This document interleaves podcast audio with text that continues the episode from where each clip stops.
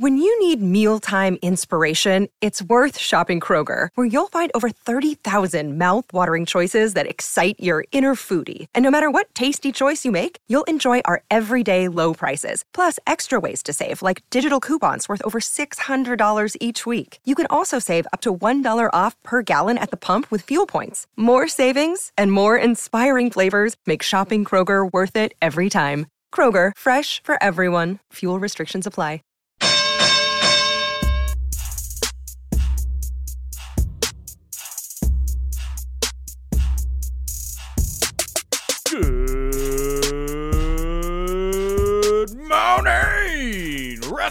Inc. Welcome back. It is me, your managing editor, Nick Hausman, and it is Thursday, the final WINCLY of the week. And when I want to wrap the wink up, there's only one man I want to do it with. It's Justin LaBar. Justin, welcome back to the WINCLY.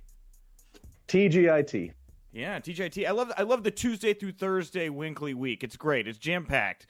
Um, and we got a lot to get here to, to today. Of course, it is Thursday, uh, February 7th, 2019. And that means that the AEW pool party ticket launch announce party for Double or Nothing goes on uh, tonight in Las Vegas. Uh, just a reminder, we will have our own Joey G on site, the our own Pauly Shore uh, there at the pool party, covering all the activities. He'll be there about an hour before the live stream starts.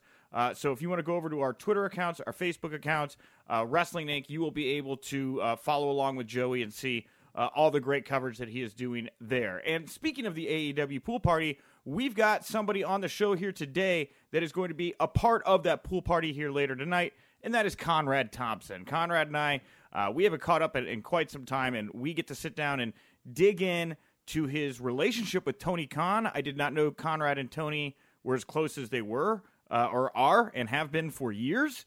Um, and kind of the weird middleman role Conrad may have played in the launch of AEW. So I really like this interview. I think you guys will like it a lot. It'll come up here later on the show. Of course, uh, it's already been a jam packed week. We had Tama Tonga on Tuesday, Jeff Jarrett on Wednesday. Go back, find all the WINCLY episodes from this week. And uh, also on today's show, we're going to have the return of the Views from the Turnbuckle audio edition with Jesse Collins and I. Jesse and I, uh, after the Conrad interview, are going to be going in depth about all things Dean Ambrose, all the speculation, the questions around what his departure from WWE could mean. And that's it. All right, all my top spiel out of the way. Let's get to the news. Justin, uh, Fox Entertainment CEO Charlie Collier um, was out at the Television Critics Association press tour and confirmed that SmackDown will air live on Fox when it airs uh, coming up here in October. That's good. But he also said that SmackDown could be on Fridays for the short, short term. What do you take of that? Well, I, I take it exactly what he said, which is uh, they obviously, in their high power TV executive strategic uh, know all, uh, have some thought or belief that perhaps Friday is not the best place for it long term, or at least they are prepared to study whatever data they're going to study for a time period while it is on Fridays. And they might say, okay, uh, we could really use this audience because they know they're getting a, a, great audience. They know that WWE is, you know, a very good, consistent audience, despite, you know, despite the ratings being lower than what they once were in the wrestling world. It's still a good audience to consistently have. Yeah. So they know they're going to get a good audience. So then it might just be a matter of, I mean, hey, they might say, hey, look, you know, our, you know, our Tuesdays are lacking. We need to get it on. We need to move it back over to Tuesday where it used to be for previous networks. So they might say, hey, you know, our Wednesday, you know, and so they're going to do what they want to do with it. The, the, the, dangerous and scary part for the WWE side of things, most notably the, the crew, is just the logistics of that. Um, so, yeah. But that that just that's that's them basically saying, hey, look, you know, it's not married to Friday. We're going to put it wherever wherever it's it's uh it's star power fits. Yeah, I was uh, reading the Observer newsletter this morning. The new one dropped. I know Dave was talking about how uh, the USA folks are debate or the Fox people are debating whether or not to air SmackDown Live on a replay on the West Coast, where it would be on like a two-hour delay, which is more, tr- which would be you know better for the ratings. But they look at wrestling as a sport, right? And they see sports as being broadcast live, and that's a priority to them. So I could see that time slot. Maybe maybe this is an experiment for them. Maybe they move it somewhere else. But for me, I can't help but think in the back of my mind, you know. And this guy also said um, that there could be some other wrestling, not SmackDown or Raw, but other wrestling shows, maybe NXT, maybe Talking Head shows on other platforms, FS1. He confirmed that as well.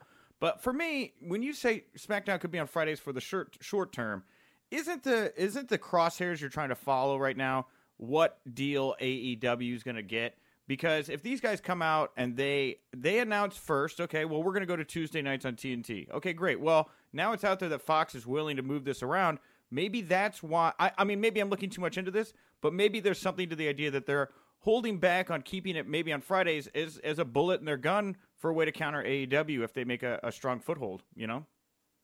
Maybe. Um, you know, I, I don't know, and I guess we don't know how in tune to the wrestling market these Fox executives are. Meaning, you know, how much are they at all aware of, of AEW? Are, are, are you know, are and how much of this, you know, um, inevitable competition that's coming?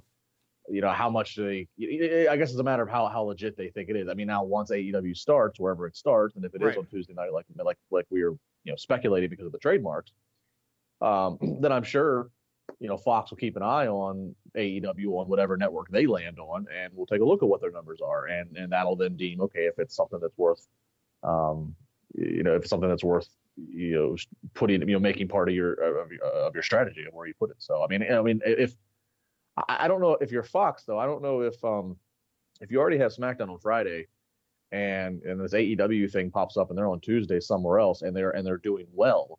I mean, I don't know why you. I mean, that would that would be that would be a pretty bold move, and not not to say Fox and or Vince McMahon aren't bold bold people, but that'd be a pretty bold move to then purposely move the show back to Tuesday just to go head to head. Uh, I and, and that's the thing is we know what we know is you make a very good point. We know what we know as wrestling people, right? We look at this story from the perspective of what we know as wrestling people, what we know about trademarks, all of that these television people know what they know as television people. And I can't think that if AEW's out there meeting with one, two, you know, at least two legitimate outlets, I guess, according to Meltzer in the, the newsletter, right? But big, big outlets, the TV people have to talk to each other too now and start getting a lay of the land of, of what is happening here with the value of pro wrestling kind of changing a bit. Yeah. I mean, and, and you know, from, uh, from all things we can tell, it certainly does sound like that, you know, if, if Fox does want a little bit more of a, um, a sports feel to to their presentation at WWE. And you know, for what Cody is talking about, I think he, I think he had some quotes on the Ross report um, uh, that you know he you know he wants to have a little more of a sport presentation, and they mentioned it at the Jacksonville rally about you know wins and losses will matter and such. So it does sound like I'll, I'll say this: it does sound like for for for for Fox's knowledge, they do they do need to be aware of AEW because it does sound like AEW is planning to present a product that is more similar to what Fox is going to have with their WWE mm-hmm. Dude, versus yes. the versus the WWE that Raw is going to have or, yes. or the USA USA is going to have on Mondays. Yes, now we are getting closer to the same conversation. I feel like because I think in the back of my head, I, I just you know I will believe it when it, when I'm proved wrong. But they the the newsletter said these guys all had a big TV deal meeting with an outlet on Friday. Sunday, they're in Atlanta at the Super Bowl in the in the shadow of the Turner Building. I, have already brought this up. T- Turner, t- the Turner broadcast people, they own Bleacher Report Live. We uh, we know what it's like. Bleacher Report Live is very much like what we did on 120 Sports. They are buying up entities like World Arm Wrestling League. They're making deals with NBA and NFL. They're trying to to get these legitimate sports franchises all under one umbrella for a, a lot of different purposes. They've got like OTT platforms all over the place to use this stuff for, this content for. I think Turner looks at wrestling a lot like Fox looks at wrestling, which is weird because I don't think USA looks at wrestling like either of those entities. You know? No, no, that's no, that that's very it's, it's all very valid point. and I did not even I did not even piece together the them meeting on Friday and then obviously them being in Atlanta Sunday. That's that's that's interesting to think about. Um, and another another point that's another small point that well, I say small now, but maybe it becomes a bigger deal, is um is the fact that speaking of WWE and Raw and USA, is the fact that Bonnie Hammer is now no longer the executive that is going to is like the point person to deal with with WWE and Vince McMahon. She's been promoted, and I, I read the article a couple weeks ago. Uh, uh, kind of walked through where Bonnie Hammer's going and, and who's coming into her position, who who will deal with programming like WWE on USA Network. So that is something that right now it's just a it's just a factoid, but depending on that particular person. I mean, we've always heard about how Bonnie Hammer's been an advocate of WWE and Vince McMahon, and um, you know that's you know part of the reason why WWE and, and Vince McMahon and USA have had such a good relationship for for, for the you know 25 plus years they have. Um, but you know, I'd be interested to see how this other, this new person, how, if if that is, if that helps things better or worse. It is. It's weird. It's like there's about to be a whole. It's like uh, the in uh, Alice in Wonderland, right? The Mad Hatter and the and the and the hare, where they all say "move down" and everyone changes chairs, right? It kind of has a little bit of that feel going on for me. Anyway, um, th- it's obviously a very exciting time here. Uh, real quickly, let's touch on too the fact that he did leave the door open um, for other ties to the WWE world, as he put it, that are not SmackDown or Raw, uh, finding a presence on other Fox platforms, FS1. Um, I think this is like. I feel like NXT on FS1, they're like dropping so many breadcrumbs. You know, it's almost like if it doesn't happen at this point, I'm going to be a little sad. Does that mean, does that resonate with you at all? Yeah, the tease is constantly there. I mean, I, I think it's probably inevitable just because NXT is such a hot property. While it's not a profitable touring brand, it's still just a hot. The the the, the brand, um, the brand has a lot of value to wrestling fans, and and its popularity is really well. Obviously, the takeovers do really well. So it seems like it's inevitable that it will get moved to television. Um, even though I think there is something, and I don't know if Triple H truly believes this, or if this is just what he says just to endorse the current situation, which is NXT is just on the network you know, Triple H has said on the calls to us that you know sometimes there's some kind of you know there's a little bit of of a special aspect to NXT for the fact that it is just on the network. You know, it's kind of like a little bit of that still keeps that that not hidden gem, but you know, it, has got that you know you got to go out of your way to go on the network and see it. You can't just channel surf and find it. Um, whether he truly believes that or he just says that just again to you know to endorse that they're only on the network right now, I don't know. Um, but I think it's inevitable that they go to TV. Um, and, and I and I think and, and you know again, if Fox is looking for a sport kind of presentation, again, NXT tends to have that feel to it in a lot of ways. And I just want to tell everybody too a quick little drop of a plug. Um, NXT Takeover, obviously in Brooklyn, is the next NXT Takeover, and I will have a suite for the Hall of Fame, NXT Takeover, and Raw in Brooklyn that whole week. Um, you can and a suite, private entrance, dead center view of the ring. Don't have to worry about lines for anything. If you go to ticketkingonline.com, ticketkingonline.com, yeah, search for any any of those events, Hall of Fame, t- uh, NXT Takeover Brooklyn or Raw in Brooklyn, and just find the one suite. That's the suite I'll be in. You can come yeah. uh, hang out with me and do it right. Come hang out with Justin LaBar and Nick Hausman in these suites all WrestleMania week. Justin LaBar and Nick Hausman in the suites all week long. Thought I'd add. I thought I'd. I thought I'd include the part of the plug you forgot, Justin. How dare I? Um, for real though, you did you did before you got into your plug uh, shake something loose in my brain. I'm thinking about at Fox. You know, Fox does have experience, obviously, in the legit uh, fight space with uh, UFC, right? And mm-hmm. it gets me thinking about the other non in octagon content that FS1 has done, right? Like they do. You know, FS1 has run you know 30 minute, hour long just hype packages on different fighters for the UFC, right? Uh, they've also they do like pre uh, pay per view uh, fights. They do the pre show fights on, on FS1 that lead into the pay per views. I wonder if we couldn't see elements like that, like things that they've learned from working with, with UFC, uh, maybe kind of some stuff we already see a bit on the network, uh, get worked into the programming uh, around the uh, SmackDown Raw and other events that they do. I'm sure WWE will love that. If, if you're suggesting that if if prior to an NXT takeover that's on the network or prior to a Sunday night WWE Raw or SmackDown pay per view that's on the network, if you're suggesting FS1 gets to basically do the pre-show, yeah, on it, on, I think WWE would love that because obviously, yeah, that's only going to help the case of trying to drive more subscribers to their networks. I'm sure, uh, I'm sure they, I'm sure they would rather have their pre-show also on cable versus it just being on the network or on the, I know that's what they stream to YouTube and stuff like that. I'm sure if they could, if they could get it on on a channel like FS1, they would jump at it. So yeah, yeah be- because that's the thing is Fox isn't getting a cut of pay per view revenue from UFC. I'm sure, right? For them, it's just like no, we know that there's this big buzzy event going on. Maybe we could pop a rating here leading into it. You know, promise us one big, not marquee match, but something we can you know put at the end of it. Um, I I absolutely could see FS1 working with WWE in that capacity. So. Yeah, uh, sure. Another observation. All right, uh, let's move away uh, a bit from the Fox discussions here, but there is a lot of money in the water right now.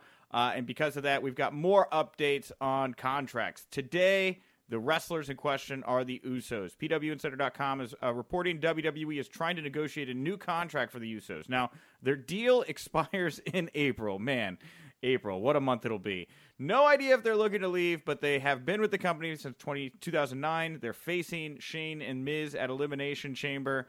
And um, you know they they've adapted a kind of young buck style. They obviously would work very well, I think, in a promotion like AEW. Um, what do you make of the Usos' position right now in the uh, lay of the land that is pro wrestling? There's a, they have an interesting one. Um, well, I mean, I guess all all the names that come up obviously are interesting, but what's what's unique to the Usos obviously is the fact that they're identical twins. It's not like this is the tag team of just two random guys that have been that have just been yeah, that have become an established tag team. You're dealing, you're talking about legitimate twin brothers.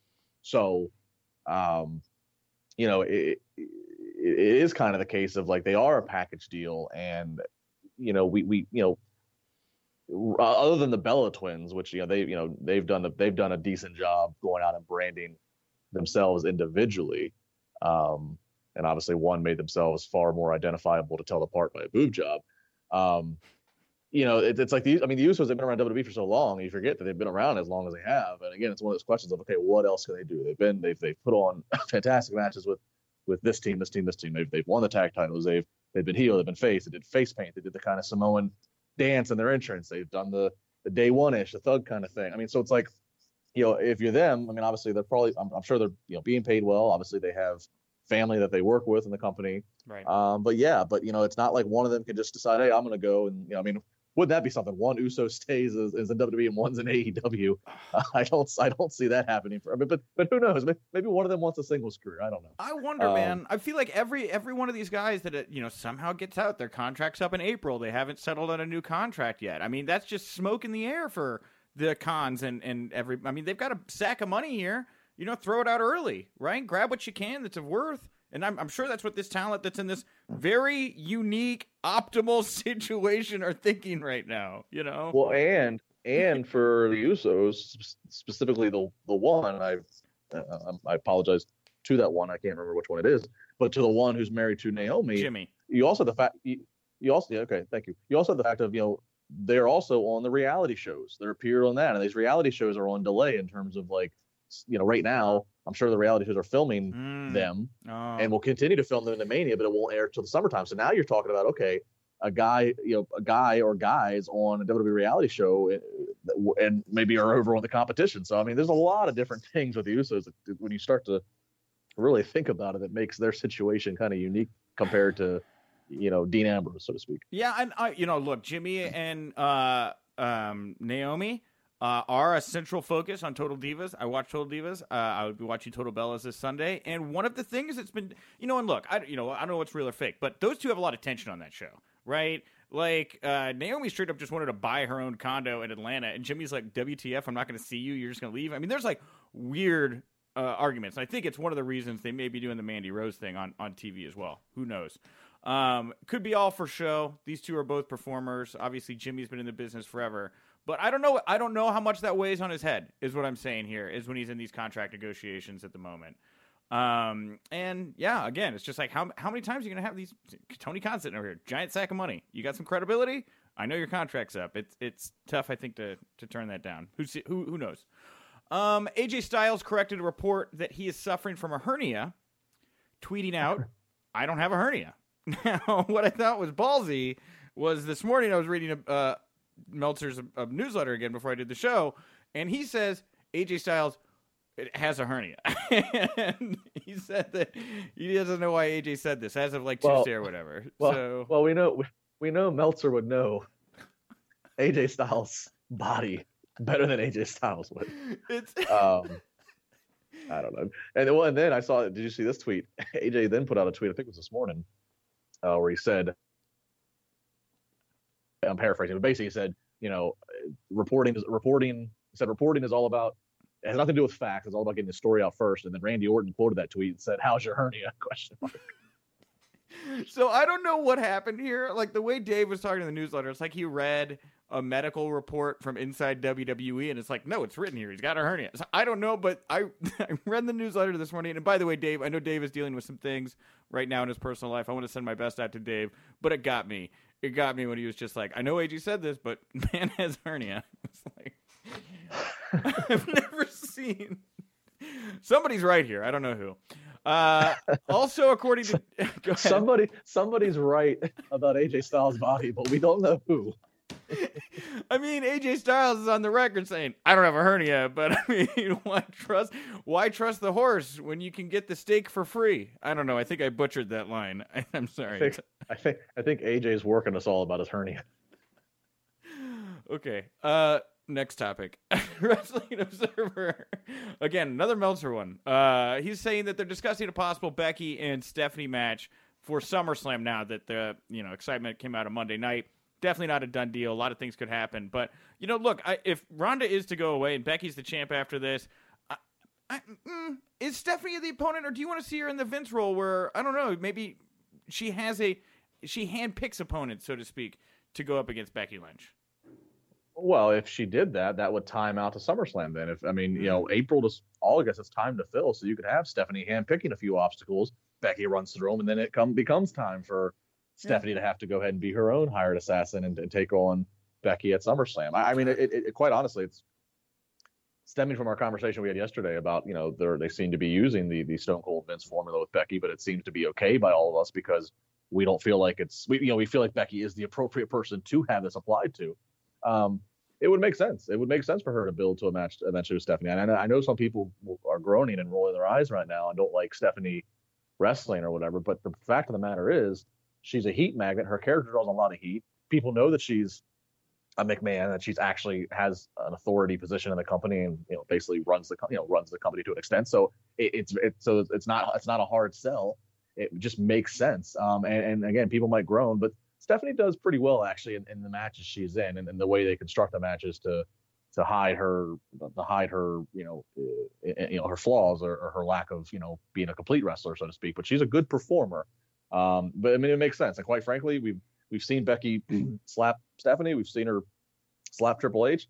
I got to think it's only a matter of time until old Vince comes walking out in the start of show, and, and we got to get, you know, will she dare slap Vince? I, I think that's the next. That's got to be the next step here, uh, eminently.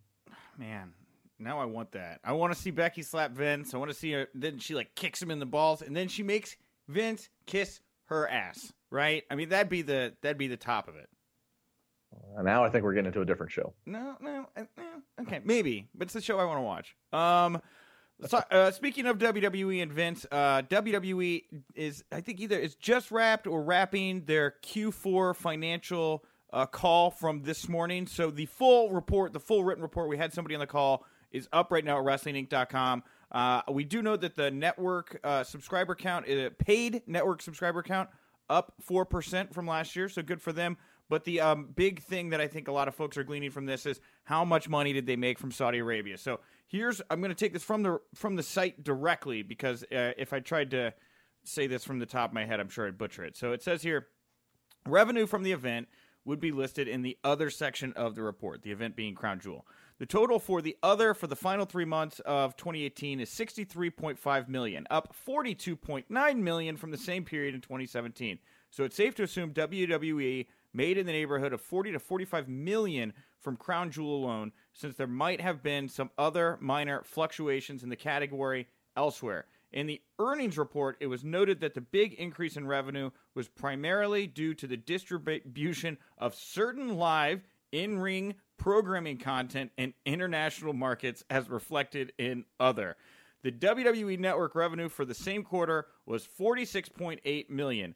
So WWE made as much from Crown Jewel as they netted from the WWE network in Q4 of 2018. That is a staggering statistic, Justin. Uh, it kind of tells you all you need to know of uh, why they were not turning back on making that flight over there. Uh, yeah, and you know, May third, I've heard, uh, I've seen in other outlets. I don't know exactly. I think Fightful was the first to report it, and Dave uh, wrote about it again this morning in the newsletter. But May third, that's going to be the next Saudi show, at least as of now. And uh, man, it, it, this is like batting down the hatches. Get ready for the storm over and over again for wrestling fans here. I feel now, you know. wouldn't that wouldn't that be uh you know they're they're talking about uh, pushing the culture fo- culture out there forward and more westernized. Uh, give them Becky versus Stephanie. Let's just give them a, a shock to the system of Becky Lynch versus Stephanie McMahon live in the ring for the Saudi Arabia crowd. Let's do it. um, yeah, and you know it's interesting too. I was thinking about the Saudi show on May third, and it you know it really does. It puts a weird taste in, in wrestling fans' mouth, and that's the same month Double or Nothing is happening. So I, it's again, it's like there's all these other factors in play right now that I don't know how we're going to impact, or if they even do impact each other. But I did think about that when I was when I was reading this year. Same month, the next WWE Saudi show in Double or Nothing. Fascinating time for wrestling. Um, lastly, here in the world directly of WWE, uh, la- I think this was also the last thing here from the Observer. Uh, earlier this week, WWE sent officials to Japan to talk with different businesses and companies about opening the door for an NXT Japan. Uh, I'm a little surprised by this. Um, how about you, Justin? I'm not surprised. I mean, obviously Japan's got a tremendous, uh, tremendous history of pro wrestling. And obviously, they, they, do quite well currently. Um, and you know, when they've that's been the talk recently is NXT is going to do just this massive global expansion. Obviously, they just launched over in England, so um, you know, I, I maybe I mean, if you want to talk surprise, I guess maybe you can make a case that, that Japan would necessarily be this high on the list of you know, like I know they talked about you know India, you know, being right. a place where they'd open a performance center in NXT. So I mean, but I, but I, I, put it this way. I guess my point is, inevitably, I would have thought they would end up in Japan at some point, whether they do it in the next 18 months or whether it's the three years away. But I mean, I think it's inevitable they would try to tap into to the Japanese market. NXT, the new McDonald's internationally, right? You for a big market, you're going to get an NXT. We're going to put one up. We're going to make some hamburgers. You know. Uh, look, there's the golden arches and the golden X. I, I wonder who these businesses and companies are. I would think that they're not talking directly with New Japan. Though it's tough to tell, right? Because like I hear so many things about New Japan Ring of Honor, New Japan AEW. I mean, is WWE trying to insert themselves into the conversation while there's a little bit of chaos right now over there? Maybe. Could you imagine uh, how cool it'd be if um, I don't know if this restaurant. I know this restaurant's legendary. Could you imagine if if if, if they got like a Ribera NXT jacket? How cool that would be. That's what you thought? I really thought you were going to be like, oh man, can you imagine if they partner with New Japan, like a formal Bullet Club invasion of, of Raw? Like that's no, what... no. I'm thinking about steak and sushi. I was like, man, I, I triggered something in Justin. He got really excited about this idea. Can you imagine John Cena versus Tanahashi? These are great. no, I'm just thinking about a Ribera and NXT jack gold jacket that you could you could you could you could wear after you've just had uh, you know, steak and sushi. The New Day versus Lij. I mean, that's some fun stuff there. You remember? Remember when uh, the Wyatt family nearly was it the Wyatt family nearly killed the the New Day in that brawl that they did when they were trying to counter the House of Hardy stuff? Anyway.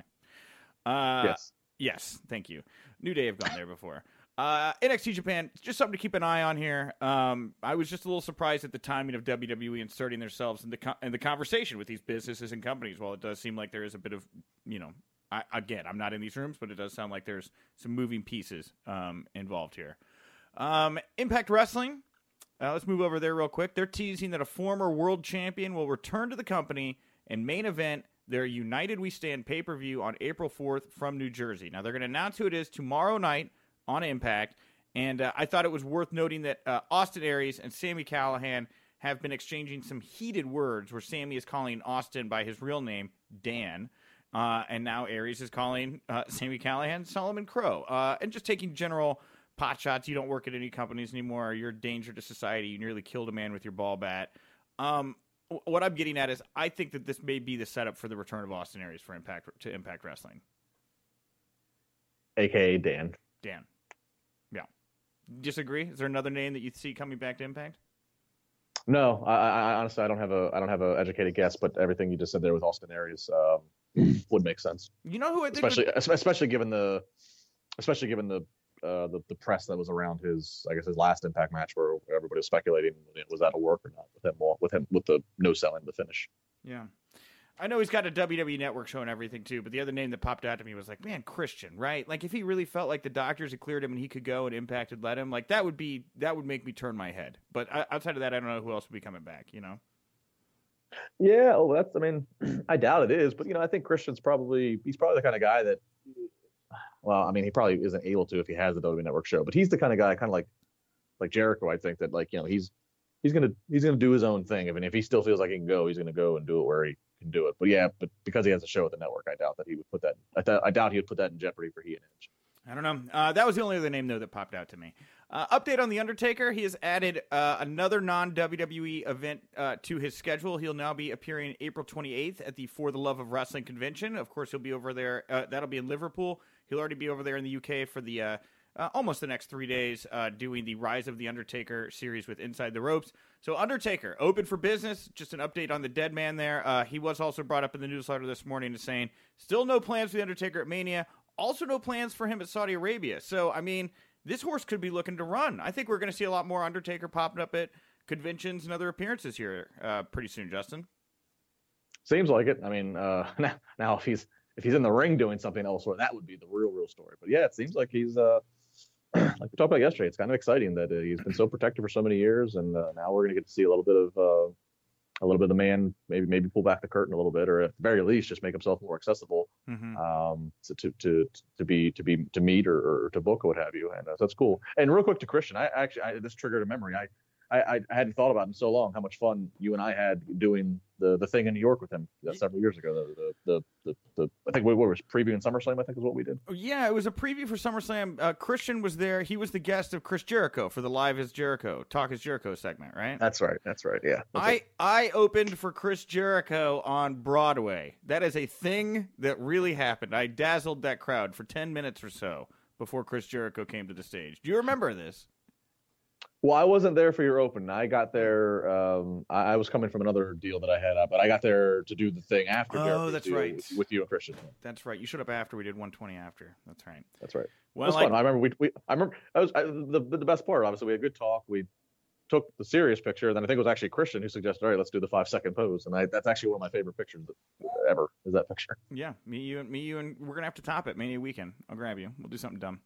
Um, all right. Last topic here before we get to interviews and segments. Uh, I again had to pull this one up. I'm, I'm looking right at the site now because this one's a little confusing for me. Uh, actually, not confusing, but I want to make sure I don't say anything wrong.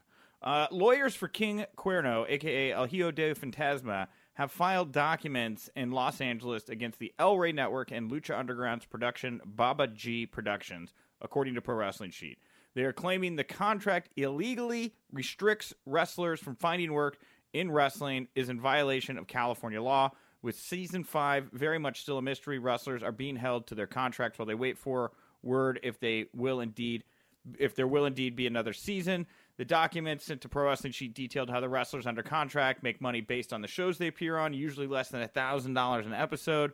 Uh, there's a whole write up here about that. And then um, Lucha, under, Lucha Central also reporting in a statement that Fantasma lawyer, uh, that from St- Fantasma's lawyer, that a class action lawsuit is potentially in the works, also involving Ivelisse, Joey Ryan, and Thunder Rosa, aka Kobra Moon, getting involved to get out of their contracts. Now, Joey has commented on this on Twitter, basically saying when season four wrapped, they said if you want out of your contract, get out of your contract. If you want to stick around for season five, stay under contract. Joey says some people left, some people who still had faith in the, the product said, you know what, I'll stick around for season five.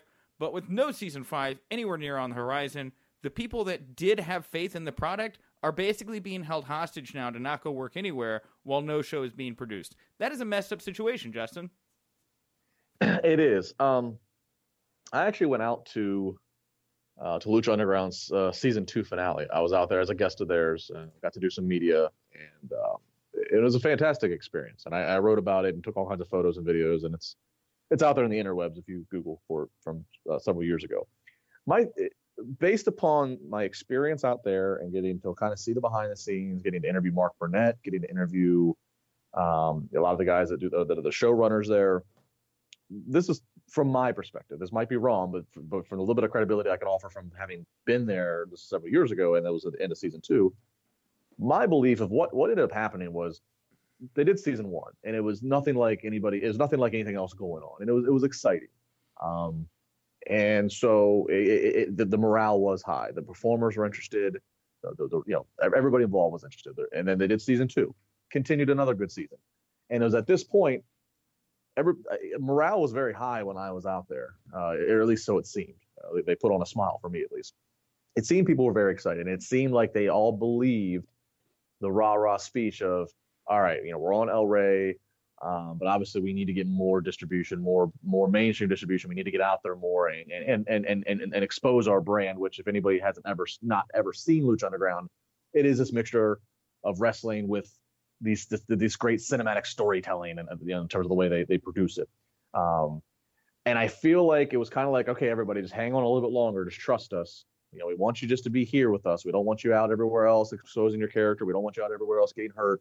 Just hang on. We're gonna get that. We're gonna get that distribution deal that's gonna really up the money and up the game for this whole thing. It's gonna make us a major player in television, let alone just the wrestling business.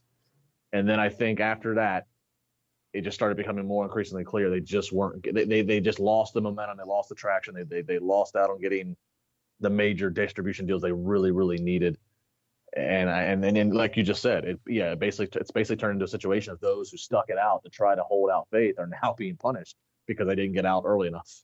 Man, messed up, guys. Pro wrestling, everyone, the aristocrats. Uh, yes, it is a messy situation. I feel bad for all these people, but Joey Ryan right now. I mean, you think about like why hasn't Joey Ryan popped up more in Ring of Honor or in Impact Wrestling or where's the AEW talk? I mean, if if the reason that he's in particular for me, just because I see Joey as like a pretty big attraction right now in pro wrestling, that's really. That, I mean, I don't know. I, I don't know how you can in good faith do that. For me, with Lucha Underground at this point, burn it to the ground. Let these guys out of their contracts, and if you're gonna do a season, don't do a season five. Do a reboot, right? Do it different. Have come in better prepared because I think you're right, Justin. I think these people have just lost momentum, and for that reason, I think should just stop. and then refocus and come back with with a fresh slate, right? Yeah, yeah. yeah um, yeah, it, it's unfortunate because it really was, and again, I don't want to harp too much on something that's you know some several years old now. But I mean, I, like I said, I, I, I, it was nothing like I'd ever experienced live. I mean, I've, you know, I've experienced a lot of live wrestling in my life, and it was, um, it was, it was, it was a, it was. I mean, I, I, it made me a huge fan. I mean, I was interested, hence going out to Los Angeles to do this. I was interested going into it, and then when I came home, I was like, man, I want this thing to succeed because this is freaking cool, yeah. and the potential is there. And uh, you know, so it's it's really unfortunate that it, you know, that that it ended up the wheels have fallen off. At this time, it is my pleasure to welcome to the show something to wrestle with, Conrad Thompson. Conrad, welcome to the WINCLY. Hey man, thanks for having me. I appreciate the opportunity to come on. I guess I should say Starcast 2 promoter. That's more the reason you're here, right? Yeah, I, I, can't believe I'm I'm silly enough to do this again, but it's happening. Starcast returns, Las Vegas Memorial Day weekend. Now I know that you were pretty serious about not wanting to maybe do another one of these because of how much it took out of you the last time. Talk, walk me through how you were convinced to do another Starcast.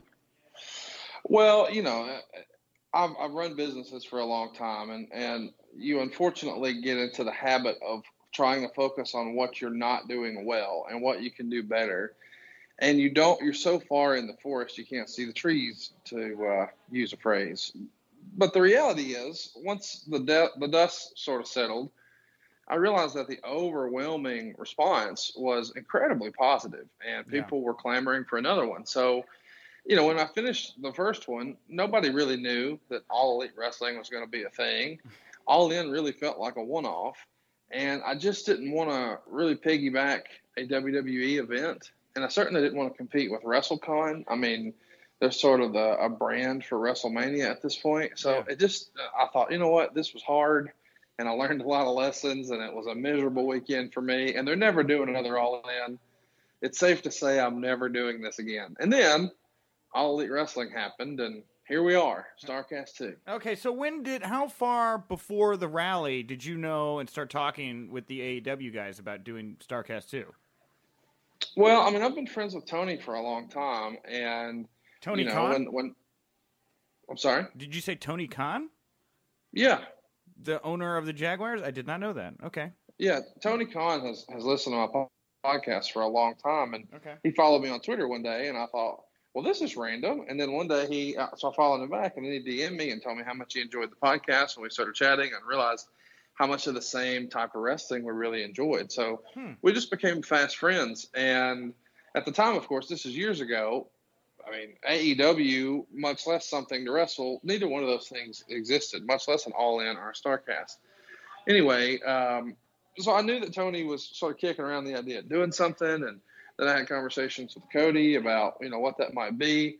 But it wasn't until the guys sort of settled in on, hey, we're doing it and we're doing it in Las Vegas, that I started to say, okay, well, let me see how difficult that'll be to put together, because we really just had uh, the perfect storm being in the suburbs of Chicago right. for Labor Day. You know, we weren't downtown Chicago. We were in Hoffman Estates, Ooh. Schaumburg, Illinois. So we were removed enough from any sort of tourist destination. Well, that's all Las Vegas is. And yeah. I thought, man, for a, a, a real vacation weekend like Memorial Day, this is going to be tough. But I've got a great staff, and, and one of the guys on the StarCast team is Scott, who has extensive uh, hotel experience, and he was able to find a way to make it affordable for fans. So when he came back and said, "Listen, I found a great property that is all suites and rooms are affordable, and they're waiving the daily resort fee," I thought, okay, maybe this isn't going to be as expensive for fans as I thought. So we found a way to make it work, and and now we're we're proud to say that tickets go on sale next week, which I can't believe I'm doing again. Wow, that's a great. So I didn't know that you and Tony were close years ago before all of this. Were the Bucks and Cody? I mean, obviously, were they coming to you asking you questions? You know, what's up with this guy? Were you helping to play some kind of media a media man medium here in between these two parties while this was all going down? I guess. Well, I mean, some sometimes people would um, hear his name and then like sort of stalk him on social, and they would see that they, we followed each other. And if I was friendly with that person, they would hit me up and say, "Hey, what do you know about this guy?" And, and I'll tell them the truth. Hey, man, he's a he's a great guy. He's a super fan like me. You know, he's just uh, on a much different financial level than anybody else I know. And you know, when that when when when the opportunity arose for you know really a perfect storm for everybody's contract coming up around the same time. And you had proof of concept with all in. It was probably a no-brainer to somebody who was looking to get into the business and, and had the passion and the balls that tony did to put together aew so huh. Uh, no i mean most of those guys you know were keeping everything super close to the vest. And whenever they would say, well, you know, there's this new guy in the space, and there were a few people where I said, oh, you mean Tony Khan? And they looked at me sharply, like, how did you know? It's like I've been friends with Tony for a long time. It's not a secret. Um, so yeah, I mean, now that everybody knows, a lot of people are starting to sort of connect the dots in reverse and think, maybe it wasn't this big secret all along because he's been such a massive fan for so long. You yeah. know, participating in the Observer message boards and mm-hmm. sending old house show reports to Dave or whatever way back in the day. He's just like me and you, Nick, just a super wrestling fan. Just you know, with the means to put together such a massive undertaking like AEW. Well, I am a big, I am a big super wrestling fan. I, I agree with that. But you have a particular knowledge of the history of wrestling. I've been hit too many times in the head. Um, you you have to under or be looking at the historical significance here of what is going on. How much of what you're seeing right now reminds you of like the early days of the Monday Night War between WWE and, and WCW? Well, nothing yet. You know, I mean, I don't. I, I really want to, and I've tried to even purge my brain from going down that path because I want to. I don't want to compare AEW to WCW. I want to let AEW be what it is, and whether that means they have you know, a big TV deal on Monday or Tuesdays, or they're through an app or they're OTT or, you know, it's just through YouTube. Whatever it is, I want to just judge it by what it is and not necessarily judge it against the successes or failures of another company because it is a whole new game now. You know, promotions are working together and the guys are able to sort of make their own brand through social media and just everything is different now. So I, am trying very hard not to draw any sort of comparisons to WCW, but what is unavoidable is the way that the talent now has options.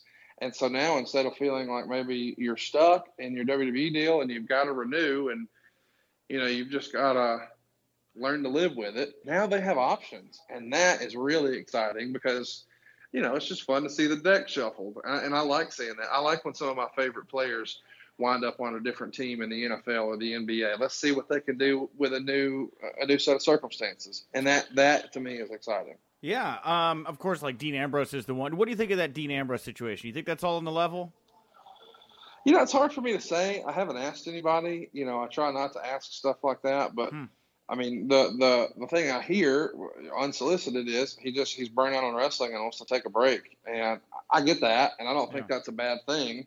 I think if you were a star at his level, just sort of sitting on the sidelines for a little while would not necessarily hurt your value. In fact, it might make it greater.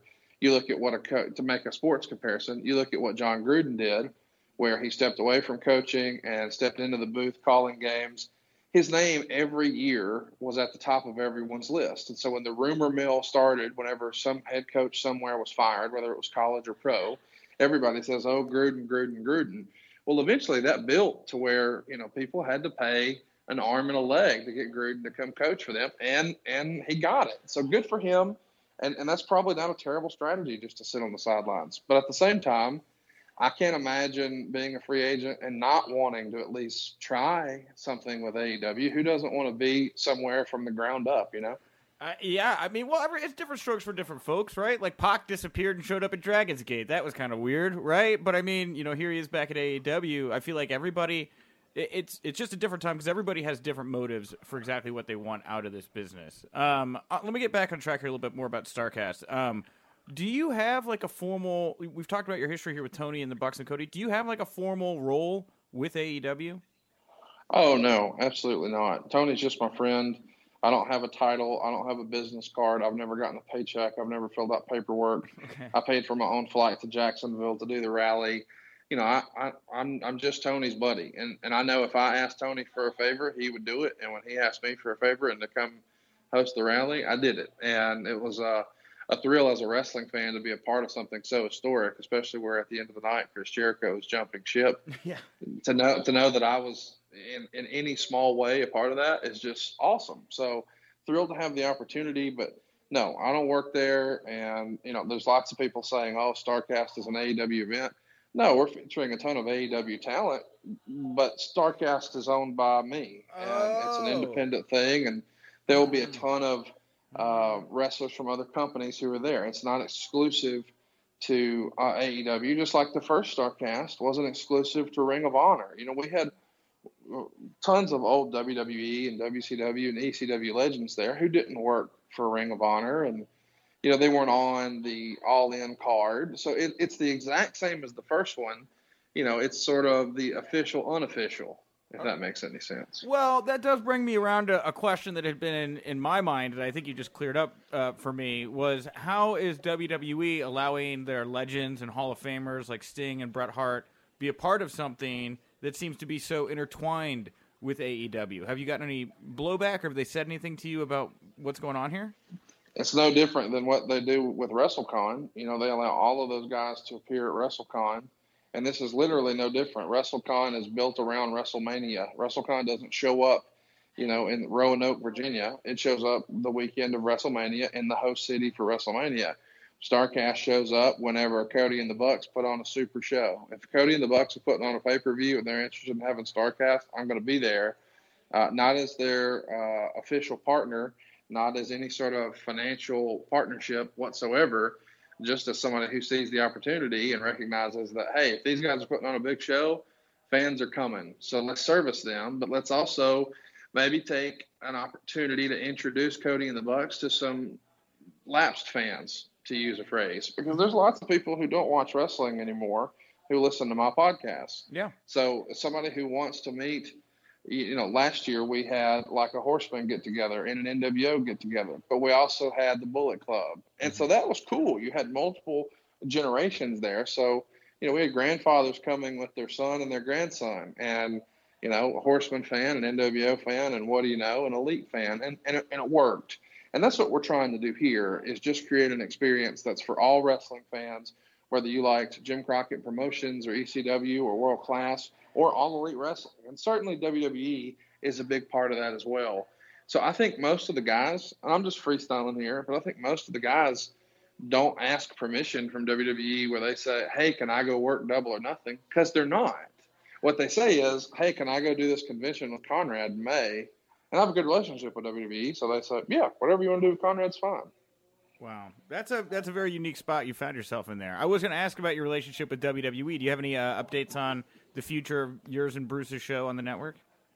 Yeah, I mean they definitely want to do another one. You know, we didn't even film any of the other uh, any episodes last year, right? Until early May, late April, early May. So that's what we're looking at again this year. They definitely want to do more stuff with us, uh, and you know you'll probably be hearing and reading more about that very soon. That I'm not going to necessarily share yet. Come on, but we've but we've had the. I mean, when I first signed my contract with WWE last year there's an inclusion in there for StarCast. They know I'm doing StarCast. They approve StarCast signage in the background of something else to wrestle with. I drank out of a StarCast cup on something else to wrestle with. They yeah. know that I'm promoting Starcast, and, and they're not opposed to it. So I know that that sort of doesn't sit well with some people because they think there's got to be more to it than that. But there's really not. You know, we're independent, and my role, even on something to wrestle and all the podcasts, is I'm just a fan, and I'm asking questions and telling stories from a fan perspective.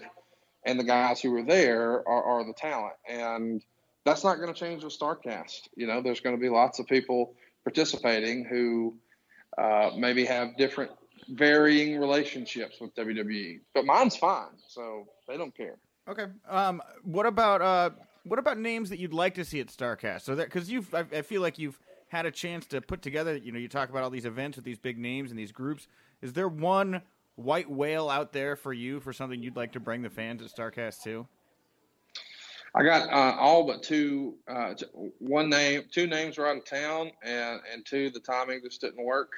Uh, but with with those four exceptions, I got everybody I wanted. Okay. So there will be um, a lot of star power at Starcast 2. And I started with, hey, let me uh, make a list of everybody that wasn't available for the first one for whatever reason. Yeah. And let me try to book those guys. And I was successful in doing so. Undertaker just changed it. I listed his booking info this morning. That's a buzzy thing. Are you are you reaching out to Taker? Is there a chance we see the dead man at, at Starcast 2? No spoilers, Nick. Come on. I'm just saying. Just asking the questions, Conrad. Hypothetically, if Undertaker were at Starcast, that'd be a pretty big deal, wouldn't it? That'd be a pretty big deal. I'm not gonna lie. Hypothetically, if the Undertaker was at Starcast too, that'd be a, a very big. But deal. realistically, you know, like it would be a big deal if Mick Foley was there, or Edge and Christian were there, or Hulk Hogan was there, or mm-hmm. Steve Austin was there. There's so many big stars who weren't available for whatever reason at the first Starcast that I'm swinging for the fences here, and we've already cracked the bat with Sting and Bret Hart, and more to come. So okay. stay tuned. You can follow us on Twitter and get mo- uh, instant notifications. It's at Starcast Events on Twitter. That's where we're making all the announcements. Sure. We've rolled out three a day so far this week, and, and those will continue tonight and for the rest of the week. Okay, I got a, I got an idea for the Undertaker experience. You ready for this? I'm ready. Okay, because you brought up Mick, right? Which made me think about Hell in a Cell. So maybe you go get a Hell in a Cell no big deal, right?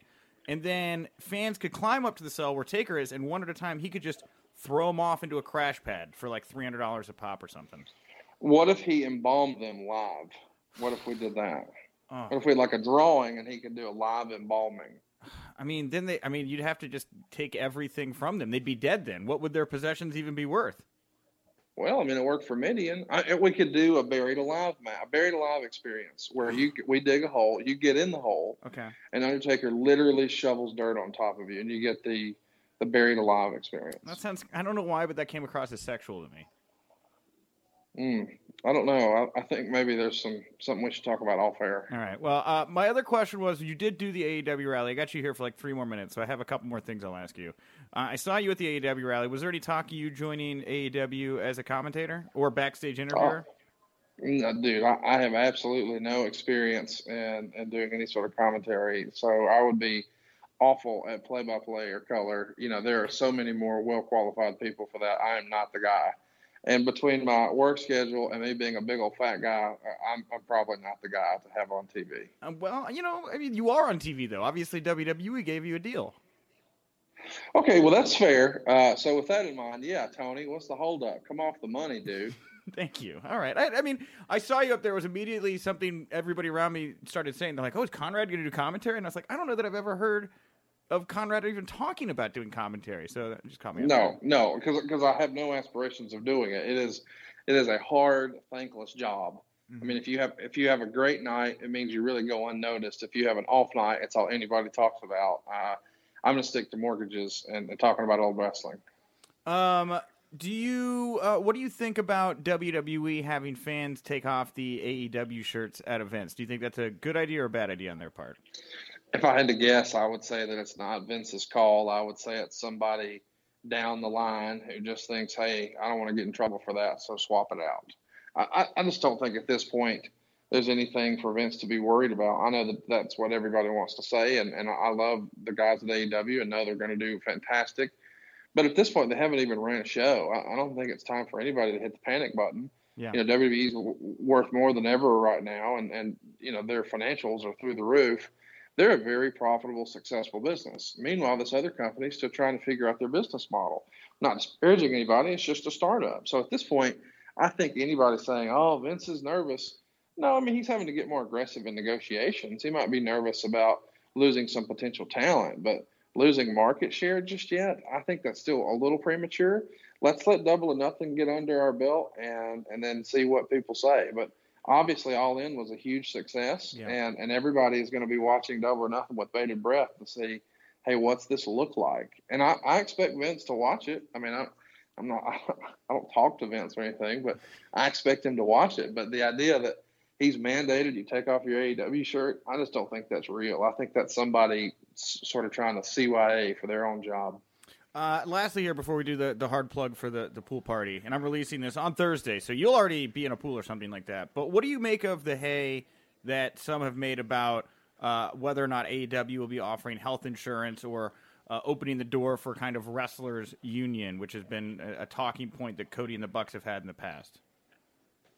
Well, I mean, I think it would be awesome if they could figure out a way to make it happen. You know, obviously they've they've been hot button issues for a long, long time, but I also know that in order for a union to work, you know, there are dues, and and you've got to guys have to be making money, and you know, at this point they haven't even run a show. I think some of that stuff is a little premature. I think you you have to get it going, and and then you talk about a union, and even then it couldn't necessarily be. I mean, a union has to represent the workforce. If a union is put together by the organization, it's not really a union. So I, I think some of that stuff is a little cart before the horse. I'd like to see them get up and going and uh, have some shows under their belt, and then if some of the boys in the locker room want to do a union, I mean, the Khan family is very familiar with that. That that's a foreign concept for the McMahons, right? But the NFL Players Union, my goodness, I mean, the Khans are very familiar with that and, and are comfortable with it, and have found a way to make it work. Can't imagine that they couldn't find a way to make it work here. But some of that stuff to me is like, well, we're we're we're on page one. You're on chapter seven. Let's get there. Knowing Tony like you do, do you see him operating AEW more like a franchise than a wrestling promotion? I mean, that's hard to say. I mean, that you know, it, the NFL franchises are so ridiculous, you know, in that lot, so much of their value is just based on the rarity of it and just the the brand. Uh, and certainly they're cash cows, but not all of them are. And there is an opportunity for you to really grow a brand and and see incredible you know, wealth building through that process. And, and some of that is just through licensing. So I think what you would see, and I haven't had extensive conversation about this, but right. I think what you would see is Tony swinging for the fences on licensing deals because that's where the NFL has just cashed in, and, and that's how so many of the owners have done so well. So hmm. that really has always been a metric for WWE and one that has dwarfed what a lot of fans who sort of grew up in a different era still look at yes, ratings are important, but if you get a television rights deal, well, that's different. You know, they're not nearly as important. They're still important, yeah. but you're getting paid either way. And some of that is just, yes, ratings are a factor, but it's not the only factor. Um, and, secondly, this is worth mentioning as well. You know, people are so hung up on house shows with WWE and how, oh, house show attendance and live event attendance is down, blah, blah, blah. I think Tony's going to have a different approach because there are – very valuable NFL properties that don't have sellouts every game. Uh, yes, it's it's important, but it's one line item, and you know you've got tons of other streams of revenue as an NFL owner, and I'm sure that Tony's got some outside of the box for wrestling experience that he can apply here and, and do real well for AEW. Yeah, uh, very interesting. Yeah, it was cool seeing uh, the whole AEW crew at a Super Bowl in the uh, shadow of the In Turner building there. That's very interesting that, that they'd all be there together like that. Um, I uh, let's talk about the pool party. Let's wrap this up here. Uh, what what can what people expect today? What do you think's going down at this pool party, Conrad? Well, you know, if I was a guessing man, I would hope that there would be more information than just what the on sale information is for tickets. But that's what everybody's been waiting for how much are tickets, when are they on sale, where can I get them? You'll have all that information for sure. But I would also imagine you might maybe see some new roster additions. I'm just guessing. Okay. Uh, and and and to me, it makes sense if we're going to market a pay per view. We probably ought to learn about a match or two. So oh. it would be pretty cool if we left the rally and knew a little bit of what the card looked like and maybe who else is going to be joining that card. I dig it. All right. Well, hey, Conrad, I want to thank you for the time. I do want to apologize. I was uh, Tony Clifton's handler at StarCast, and I did a really did a bad job handling Tony, and I know he got kicked out of the Kaufman panel. Um, but you know, uh, I tried my best. He's a, he's a tough client. You know. Well, all is forgiven, Nick. We appreciate you doing your best. I know it was uh, it's tough because whenever Clifton shows up, sometimes he's been drinking and he's yeah. been up all night and he's just not in the best mood. Yeah. Uh, and, and, really, if you can't have fun at Starcast, something's wrong with you. So, yeah. uh, Clifton is banned this year. Yeah. You know, officially, we're going to have pictures up at all the sure. entrances and exits. Sure. You know, the guards, security is not going to let him onto the mm-hmm. property. Uh, but you, every, everybody else is still welcome, though. And yeah. tickets go on sale next week at Starcast.com. At this time, it is my pleasure to welcome back to the WINCLY our good friend Jesse Collings. Jesse, welcome back to the WINCLY. Thanks, Nick. Glad to be back. Yes, of course, we like to bring Jesse on every Thursday for a special Views from the Turnbuckle audio edition. Every Friday, Jesse drops a new editorial on the site talking about a different topic. And this past Friday, Jesse, you talked about easily, I think, the buzziest topic in all of pro wrestling as you presented Views from the Turnbuckle. What happened to Dean Ambrose and where is he going? So let's start with the first part here. What happened to Dean Ambrose? Well, if you believe the reports that have come out on him, right, it's he's unhappy in WWE and he doesn't like the way he's been used. He, you know, quote, doesn't like hokey S H I T, which he's probably in the wrong company and working for the wrong boss if he doesn't like that kind of stuff. Sure. And he doesn't like scripted promos. And WWE is a lot of hokey stuff and it's a lot of scripted promos and he's you know he's made his money and he's not happy with the company anymore so he's decided not to resign and he's going to be gone i believe at the end of april. Yeah and that's what they said here. Now his last uh, appearance that i can see on the books right now is april 7th the day of wrestlemania 8 a.m i know he's booked for a vip session at access. So that's that's kind of further down the line here. But you know you write about the dean ambrose uh, situation from a couple perspectives. The first two perspectives are is this on the level? Is this a work or is this a shoot? Um, after having a couple days, I mean, it's been about a week since this broke. Where are you feeling this is right now, Jesse? I feel like it. I'm. I, I, I, my opinion hasn't changed that much. I'm leaning towards legitimacy on on this part. I think that if it was a work, I, I, I just given what we know about WWE, I don't really trust WWE to be this subtle and this kind of clever with a storyline.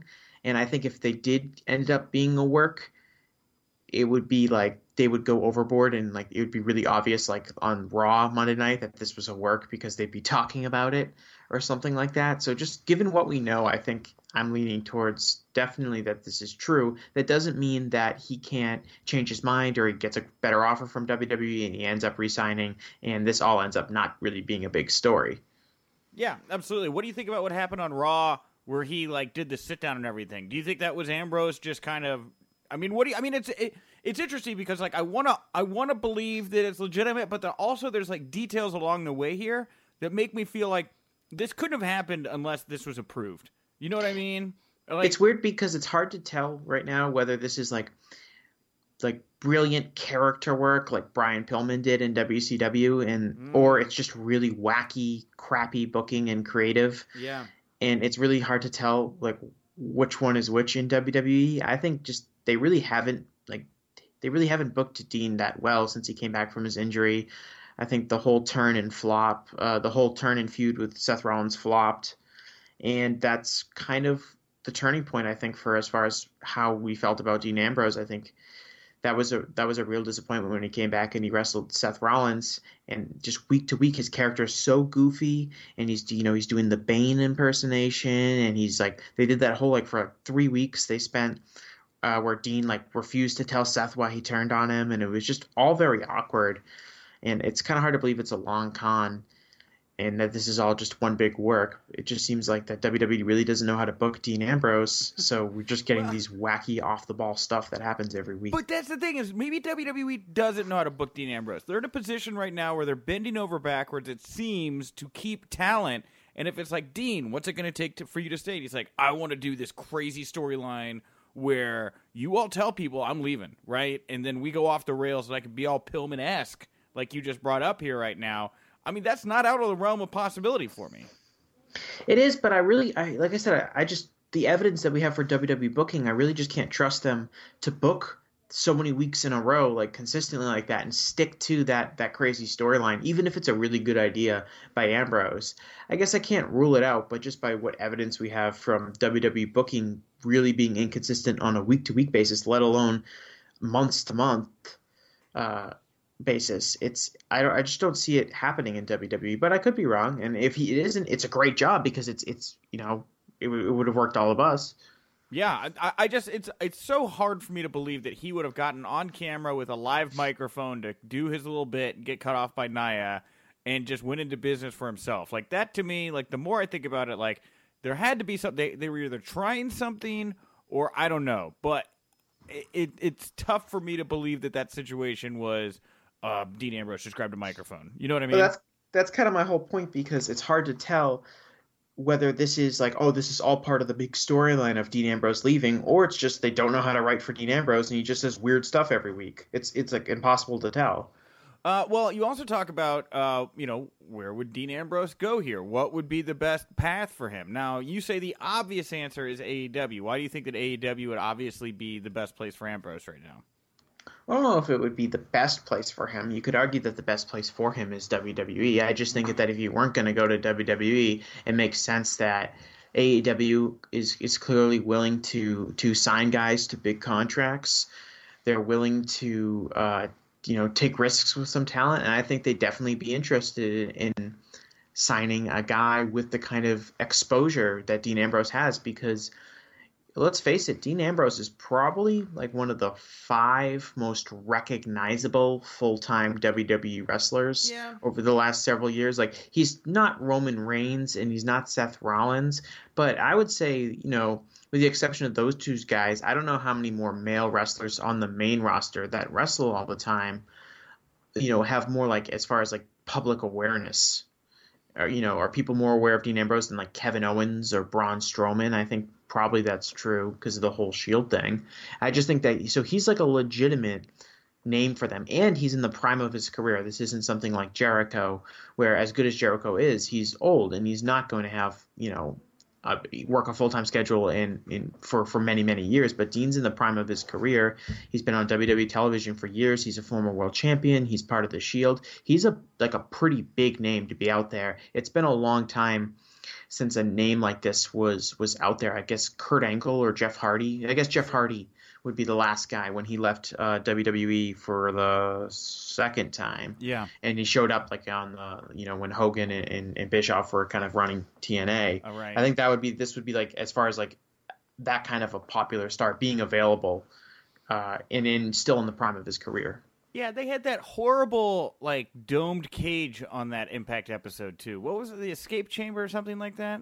Yeah, that was like that that um the asylum yeah. kind of chamber, and like the gimmick was that you had to get out, but like none of the guys could get out right. because it was like extremely impossible, yes. and you had to be like Ricochet to get out. Yeah, and I think it ended with a DQ because Homicide like just started whacking people with like a, a stick or something like that. Which like why would you have a DQ in a match where it's just a bunch of guys in a giant like Thunderdome cage? Yeah, and then like then just Jeff Hardy was on top of it. Um, that era of TNA was was very very uh, convoluted to say the least. yes. Anyway, sorry. You brought up that episode. I was like, I'll never forget because that was a weird episode. That was the first episode. That was the episode they challenged. You know, that was the first move to Monday night. That's right. That was when WWE countered by bringing back uh, Bret Hart. That was the biggest rating and viewership that TNA ever did. That was really like, as far as from a popularity standpoint, the biggest, the peak TNA.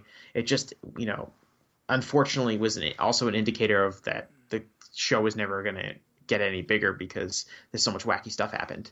The the two or three week Monday Night War that was TNA versus WWE really didn't last long. Um, and I, you know, that's a conversation for another day to to look at that moment. I think would be interesting and what we can learn that worked and what did not work from the last time somebody tried to go heads up with WWE in, in this fashion with big names. Um, but you say with AEW, yeah, you, and you're also right. Maybe WWE, if you're saying what's the best place for him, if he's looking to make money and get exposure, that's great. AEW creative freedom, but he seems to me like somebody that would also thrive in like a Ring of Honor or New Japan, which also kind of need a big show pony right now uh, of their own because they are also losing talent. You know what I mean? Yeah, you know, Dean is. I think people when people think of New Japan, I think people might have like a like a really um, narrow view on the guys that can be successful there. You would think of guys that are really really good workers that can have success in New Japan, but I think a guy with Ambrose's kind of character and he could come into New Japan and be a different kind of worker and a different kind of performer. And be be really successful. You have um, like Jericho came in and Jericho wasn't there to wasn't successful because he was having like amazing like technical classic matches. He was there because his character was so strong and that's what made him successful in New Japan. And I think Dean can do that. I think the really interesting thing about Dean is that if he's not going with WWE, he's not motivated by money because WWE can offer more money than anyone else and they'd be willing to spend more money than anyone else because they're worried about him going to another company. I think if Dean's leaving it's because he feels frustrated creatively. And when you're frustrated creatively, you probably have a lot of ideas that aren't being used. So I think from just projecting from his perspective, he probably is thinking, I've got, if, if I were to get out of WWE, I could do this. And it might be a new character, a big feud with a name on the independents or outside of WWE. And I'd be really interested in seeing that. We saw what kind of ideas that Cody had when he left. You know, he was he's been very candid about you know he would pick when he was in WWE and he was Stardust. He would pitch character ideas to creative, and they'd be like, "Nah, nah, nah." Like, oh, you know, we like you as Stardust, and he'd get really frustrated. And when he hit the independents, he had all these ideas for for all this stuff, and look how successful he's been.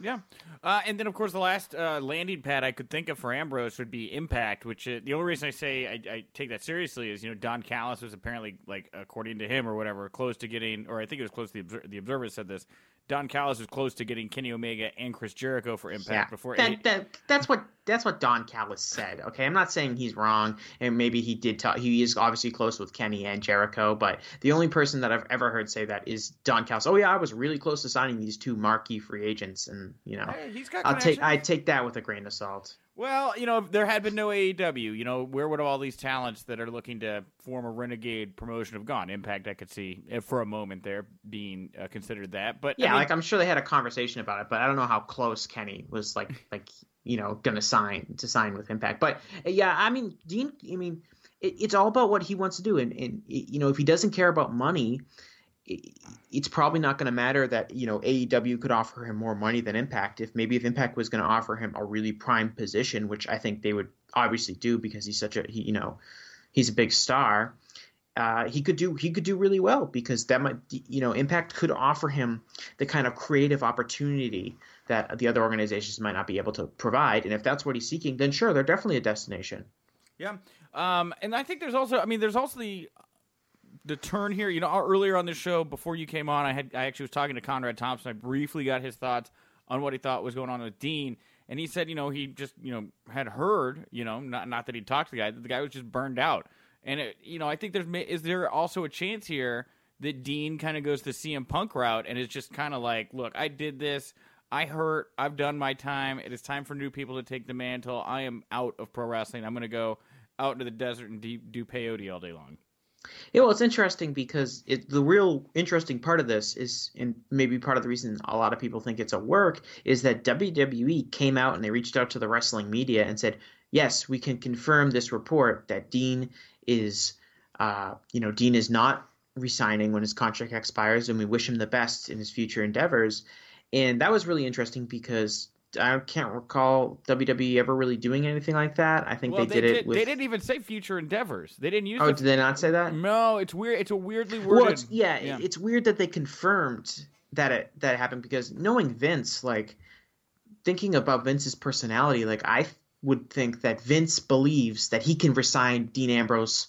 He just has to, you know, just just a few things more have to happen. He has to make a better offer. Dean ha- he can get Dean to change his mind. Like I think Vince has that kind of fighter mentality that I can get him to do this if if we just if we work hard enough at it. So it's kind of weird for them to just be like, oh yeah, we're not you know we're giving up. We can't resign him. He's going to be free. That maybe they do that with maybe he's told them, look, guys, I'm burnt out and I'm not going to wrestle. And maybe he, you know, he just came back from a pretty significant injury. It wasn't like a like a broken neck or anything. I think he tear his biceps or something like that. Yeah. Mm-hmm. And so he had to work himself back, you know, and he's, you know, he's wrestled for a long time. He's taken some unreal punishment especially particularly before he got to WWE. Maybe he is just banged up, and maybe he's just like, I don't want to wrestle anymore. I've got my money. I live a simple lifestyle. I have a beautiful wife at home. Like I don't really need any of this, and I don't need to, you know, I don't need to to, to be to take all these bumps anymore. So uh, yeah, maybe he is just done. And if that if that's true, you know, power more power to him. He got his money and he got out. Uh, all right. Well, we'll put a bit. We'll put a pin in that for right now. Uh, Jesse, what are you working on for tomorrow's views from the turnbuckle? I think I'm going to look at Ronda Rousey and just kind of see how what what's going to go be going on with her between now and WrestleMania. I think it's pretty obvious she should be a heel in this feud with Becky Lynch. We'll see how that works. How you know if she cares about if she wants to be a heel, if she doesn't like fans booing her, if WWE really is needs her to be a heel. Just kind of looking at you know Ronda's next few months here, which might be her last as like a full time star in WWE. All right. And Jesse, where do you want to send people online to find you uh, on Twitter? Yep, my Twitter is at Jesse Collings. That's J E S S E C O L L I N G S. Thank you very much, Jesse. Enjoyed that talk about Dean Ambrose. And thank you, Conrad, for coming on and diving in deep about all your ties to AEW and uh, your plans for Starrcast 2. I know you haven't heard the Conrad interview yet, but I bring up, are you going to book The Undertaker? And you got real flustered. well, I don't think he expected well, me to bluntly ask him that. He, he, you know, I, I, you know, hypothetically, if the Undertaker showed up at Starrcast two, that'd be pretty interesting, right? What the Undertaker shows up and has a stare down with Sting. Now, you should listen to the interview. Maybe we'll talk about this next week. But I get into a because I was fascinated by how do all these WWE guys get to do Starrcast but not AEW? And Conrad's like, look, I own Starrcast. Starrcast is a completely different entity that has nothing to do with AEW. We just run events side by side with AEW. This man, he he's he shouldn't be in real estate. He should be in law. That, oh what, yeah, you know, you know what? I, you know, him and him and Bruce came here to Pittsburgh last summer, and I was um, happy and fortunate. Happy they asked me to uh, help them book, you know, help them put the show together, the venue and everything, and I I got to host the event, um, their live event, and, and and so obviously I had to deal with Conrad behind the scenes, and I mean he he he ain't no dummy. He he's got his he's got his act together, and um, you know he's he's got he's got his hand in some big things. So no. he's yeah, I agree. He he's still doing the real estate, but he does not have to. He could he could he could uh, succeed in several other things in addition to what he's doing currently wrestling. Yeah, uh, although I think you make a lot of money every time you sell a house, so I don't know. Maybe I should, maybe I'm doing the wrong thing. I'm not sure. Um, uh, as a reminder, thank you for listening. If you are listening to this on Thursday tonight, the AEW pool party, ticket launch uh, party, whatever they're calling it, party party in Las Vegas at the MGM is going down. Joey G will be there. He'll be there about an hour beforehand, putting up photos, doing some live casting uh, on Twitter, on Facebook. Please go check it out. Any news that breaks from that, we will have up immediately over on WrestlingInc.com. And of course, I want to continue to plug it. Uh, we are not too far away here from the Elimination Chamber. And if you're going to be in Houston for the Chamber, our good friends over at the Wrestling Inc. Two Face podcast, Kelsey and Paul, are hosting a pre WWE Elimination Chamber meetup at the St. Arnold's Brewery. I'm a Houstonian. I love St. Arnold's beer. I'm so excited to get to promote this. The the doors open at 2:30. The event starts at 2:30. They're going to do a live podcast at 3. There's going to be games, prizes, and beer. So go on out. I believe this is a completely free event to attend. Um, go have a good time. Enjoy uh, Elimination Chamber weekend in Houston. Justin, anything you want to plug, promote, put over here to wrap up the show? Well, there's Elimination Chamber weekend, but there's also WrestleMania weekend. And again, it's hard sometimes to get really good NXT Takeover tickets. It's hard to get good tickets for the Raw after Mania. Hall of Fame's a great event.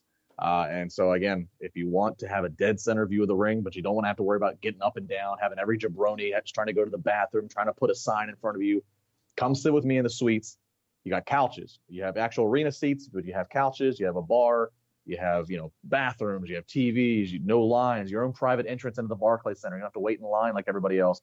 NXT Takeover, Hall of Fame, and Raw after WrestleMania. Go to Ticket King online, ticketkingonline.com. Just search for those different events, and there's only one suite for each of those events. That's the suite that we're in.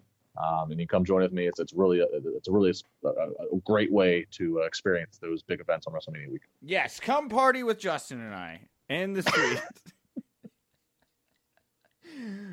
For real though, if my press credentials don't go through, I might be banging your door down for those sweet tickets, Justin. So Alrighty, I'll, Alrighty. pro- I'll probably be sitting up in the rafters in the press booth or whatever. Um, thank you guys for tuning in. Uh, I, I've really enjoyed. We've been seeing a, a spike in the numbers here on the show. We've been getting some really great guests. Again, I want to thank Tama Tonga and Jeff Jarrett for coming on this week. You're all great. Subscribe to Wrestling Inc. Audio over on iTunes. Tell a friend, and remember, if you winked, you didn't miss it.